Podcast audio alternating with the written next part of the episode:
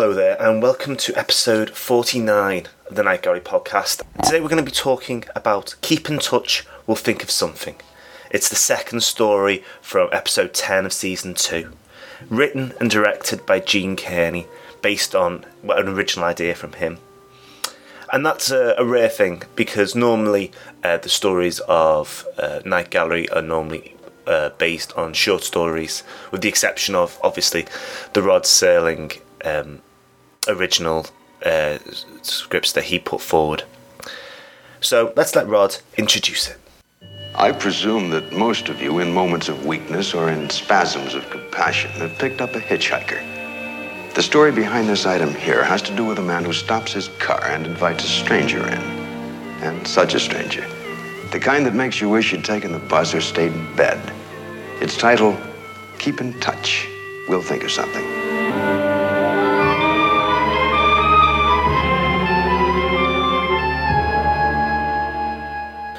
Okay, our story features a musician called Eric, who's played by Alex Cord.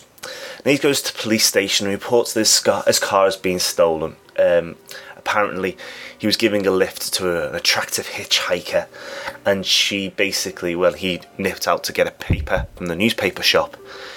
She'd driven off in his car. Uh, the police say it's a bit unfortunate, but unless there's an assault being um, made, they're not going to really uh, put an, an APB out to catch this woman. But if they find the car, obviously they'll be in touch. Three days later, Eric comes in and says a very ridiculous story, really, in truth. He goes, Right, I found my car and I went to, to, um, to drive off with it, and the woman popped up, pistol whipped me, and then stole the car again. The police are understandably rather suspicious of this. However, because you know it's a claim of assault, they have to take it very seriously. And so he gives a, a photo fit ID of the woman to them, and they uh, they find her. They find her quite quickly. It's a woman called Claire Foster, who's played by Joanna Pettet, who Night Gallery fans will uh, remember from The House from season one she's actually uh, act the actor Alex Cord's uh, wife at the time, anyway, who, who, was playing Eric here. They do, um, well, they do a a, lineup, uh, one of those, you know, one of those prison lineup, um, police lineups, and uh, instead of picking out the woman who obviously is it because she looks exactly like the picture rather than picking him out, he basically just runs off. He goes to a bar, does Eric, and um, when she follows him, curious about what's going on, obviously she's an innocent woman, and Eric then lets slip exactly what's on his mind. No, you're the one, all right. You're the one I've been looking for ever since I was in college. I'd know that face anywhere. The smile, the way your hair falls across your eyes, your lips. It's funny, but we never touched, not physically. We just communicated with looks, a kind of projected understanding. At parties across the room, passing on the street. Where has all this happened, Mr. Sutton? In my dreams.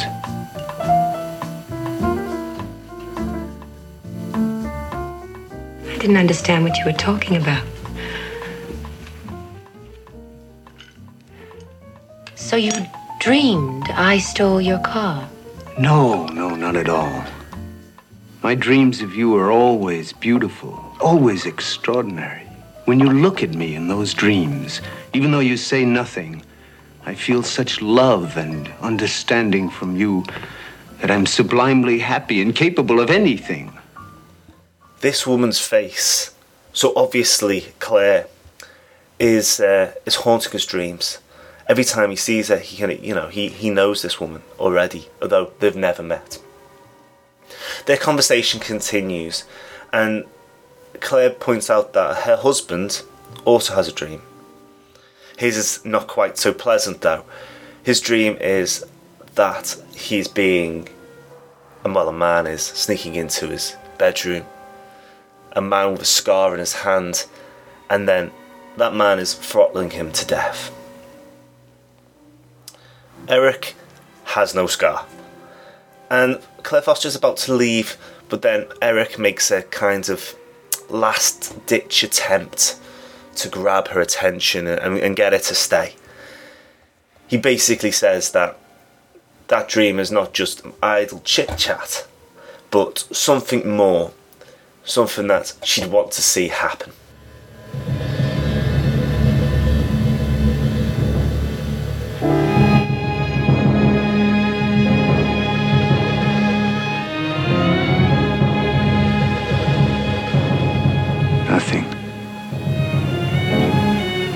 Hoping, weren't you? Hoping. No. For what? For this. For it all to come true. No. Yes, he's guilty because he can't make you happy.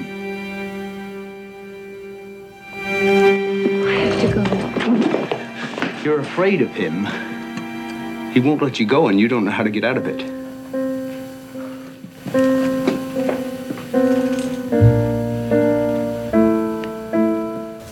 They kiss passionately and embrace. But what he doesn't see while this is happening is that Claire grabs a pair of scissors from her bag and then cuts right across his hand to create a similar scar to the one, assumedly, in her husband's dreams. And with that, she makes sure that her dreams will now become a reality.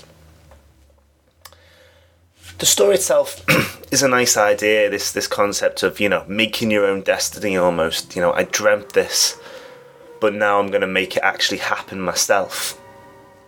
I think that's quite good. Um, but it's really, really melodramatic as a story, like ridiculously so.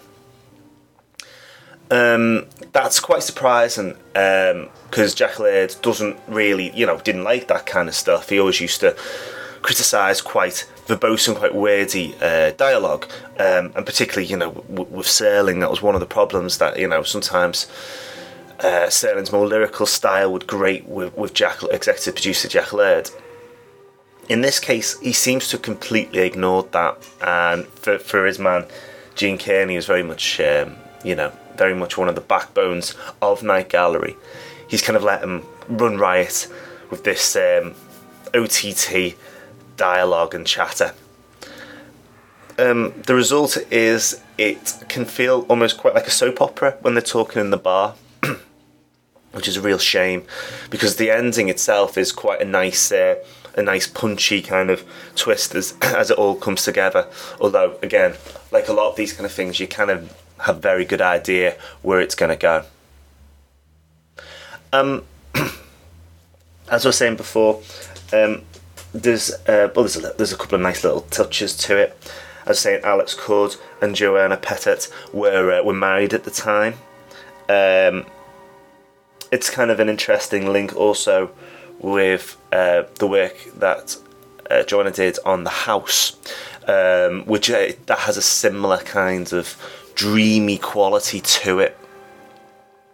It has a you know that kind of feel that it's um, you know well the, the idea of, of the dream world and the real world coming together, and uh, I think it's it's nicely it's nicely done that in terms of the two the, the juxtaposition of the two stories. It's a good follow through between season one and season two. She's excellent in this story. Um, they they both work very well uh, in doing what they want to do and trying to convey that that story. Uh, what I'd say is that you know they they are hamstrung by uh, a script which is unfortunately not as good as you'd like it to be, which is a shame. um, there's not a lot really to talk about this story, unfortunately. Um, so you know, I mean, once you get past, it's very simple. I mean, it's, it is 80 minutes long, but a lot of it is literally just a conversation in a bar. So um, we'll probably call it there. Um, I'd say, for me personally, I'm, I'm, it's okay. I mean, this just the, I, I enjoy it to the extent that it you know it has a kind of a, it does have a Hitchcocky feel, um, particularly the ending. Uh, you know those kind of random violence and that kind of stuff. It, it's quite quite cool in that sense. Um, and you know, but if you can forgive the dialogue, it's got it's it's quite good. But you compare this to some of the stuff that Serling was doing, even even at its worst, it it really does clang at points, which is a real shame.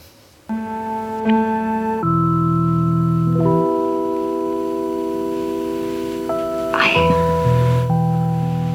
I haven't been perfect. He knows it. There'll be a long fight, ugly and scandalous.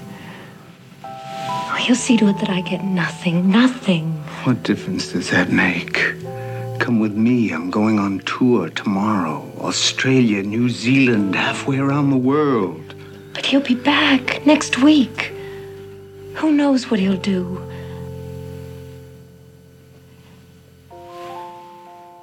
Stay here with me. I can't. Oh, don't go. I've got commitments. But you'll be with me. No, I can't. Can't what? Can't believe in a dream? Can't see that some things are just destined to happen? Oh, Claire, my sweet Claire.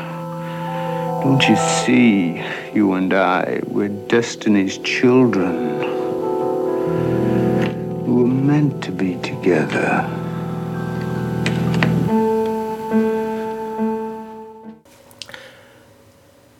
If you want to contact me, you can do on email at chris at the twilightzonenetwork.com or you can get us on the website www.twilightzonenetwork.com.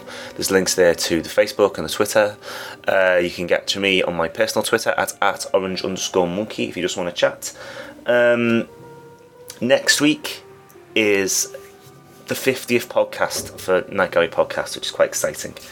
Uh, the good news is it's something I can really get my teeth into. It's Pickman's model.